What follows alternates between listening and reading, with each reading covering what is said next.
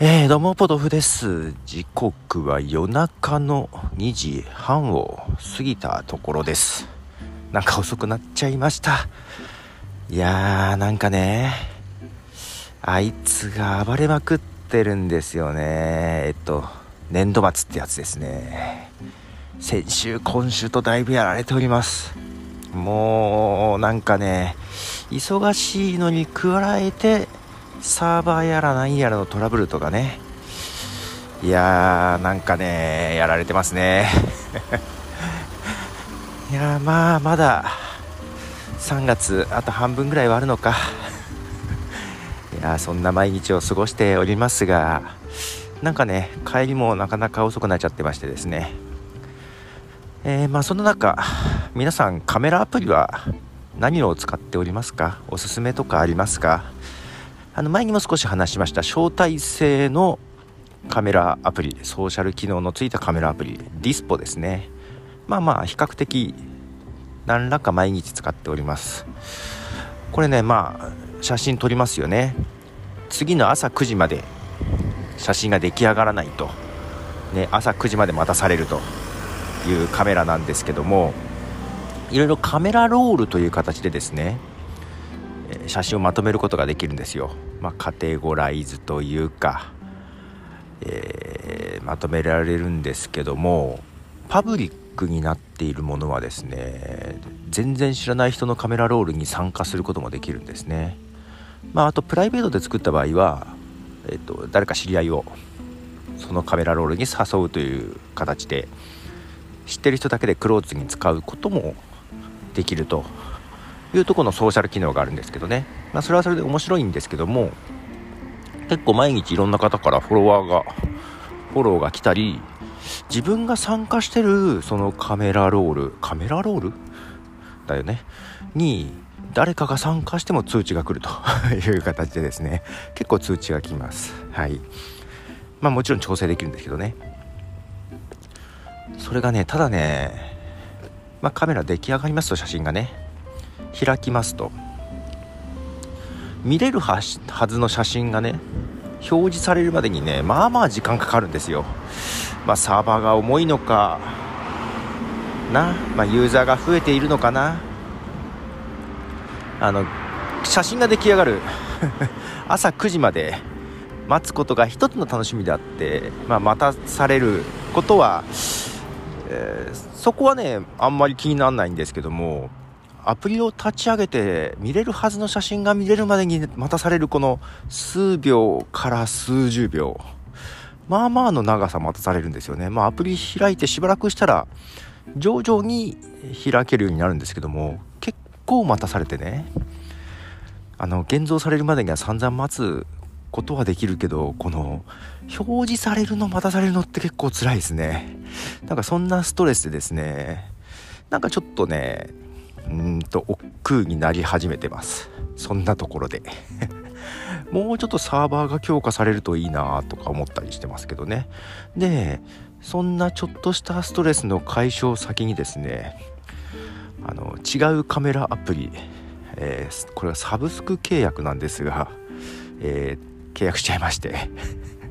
あとといっても今ね3ヶ月無料なので3ヶ月お試し中です。それが終わるといくらになるんだろうな。あけどちょっと安いのかな。あのねそれがねヒプスマヒプスタマティック。言いにくいな。ヒプスタマティック X っていうやつなんですね。X なのかな？10なのかな？10かな？ヒプスタマティック10かな？っていうアプリかな。これがねその前のバージョンとなるヒプスタマティックっていうアプリがあるんですね。これを使ってた人は3ヶ月無料で使えるという感じで書いてあったんで使ってます、えー、それ以外の人は1ヶ月とかなのかな？ちょっとよく料金体系が分かってないんですけどもこのヒプスタマティック、えー、実に最初にリリースされたのはですね2009年なので12年前なんですね。12年前というとえっ、ー、とインスタグラムが始めてたのが2010年なので、インスタグラムよりも1年前にリリースされてます。で、その頃の今よりも全然貧弱な iPhone で、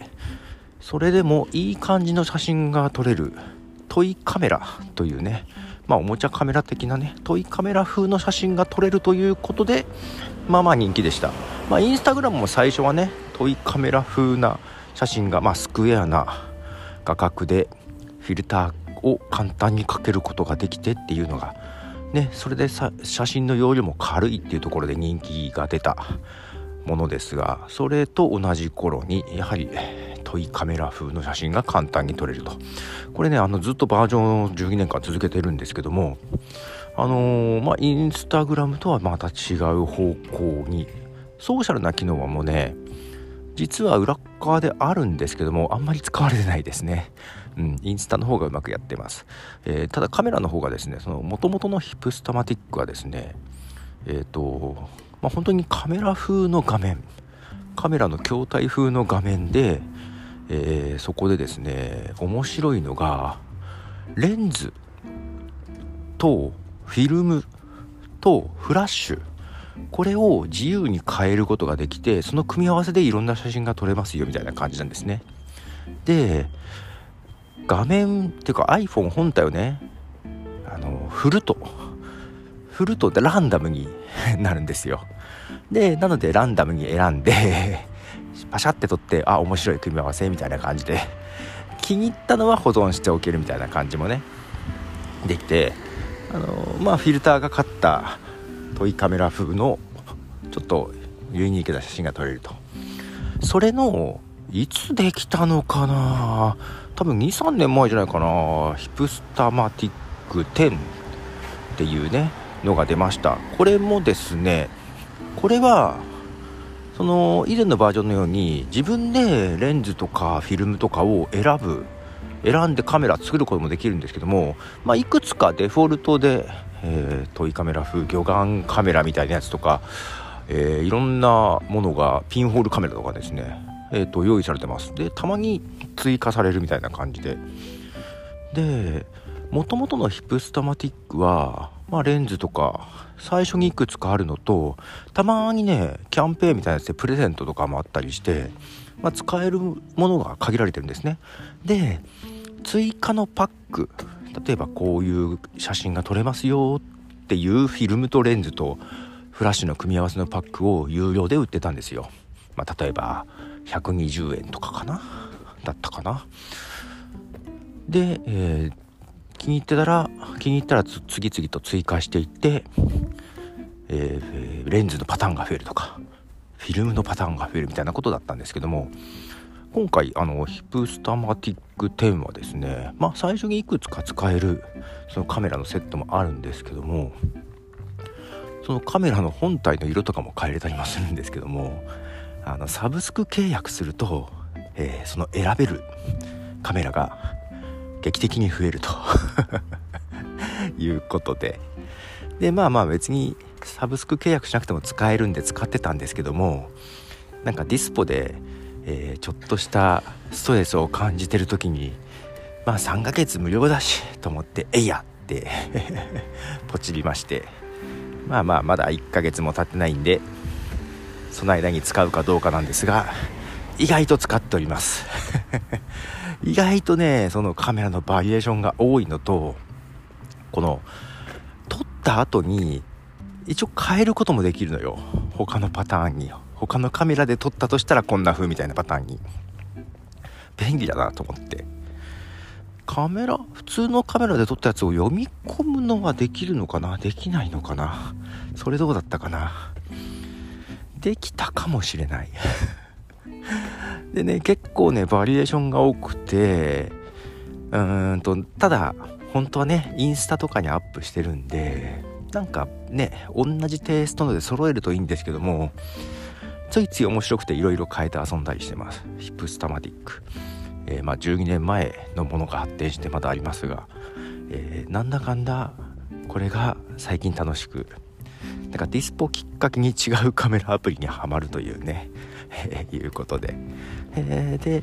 まあ、インスタの方にちょいちょい写真をアップしたりツイッターとかインスタのストーリーとかにも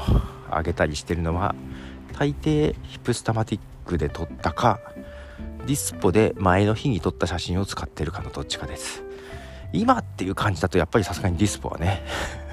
1日前だしなーっていうのがありますね。まあなので、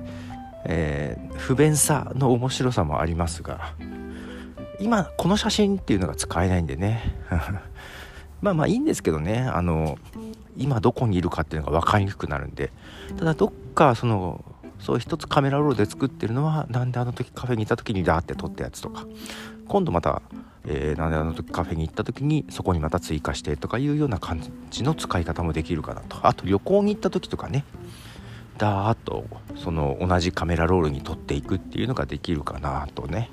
今度あの高山に行く予定なんでその時に、まあ、高山旅行のカメラロールを作っていろいろ撮ってってみようかなとかね考えたりしてますが。はいカメラアプリ。皆さんどういうの使ってますかね？お気に入りのカメラアプリありますでしょうか？あったら教えてください。ということでポトフでした。じゃあね。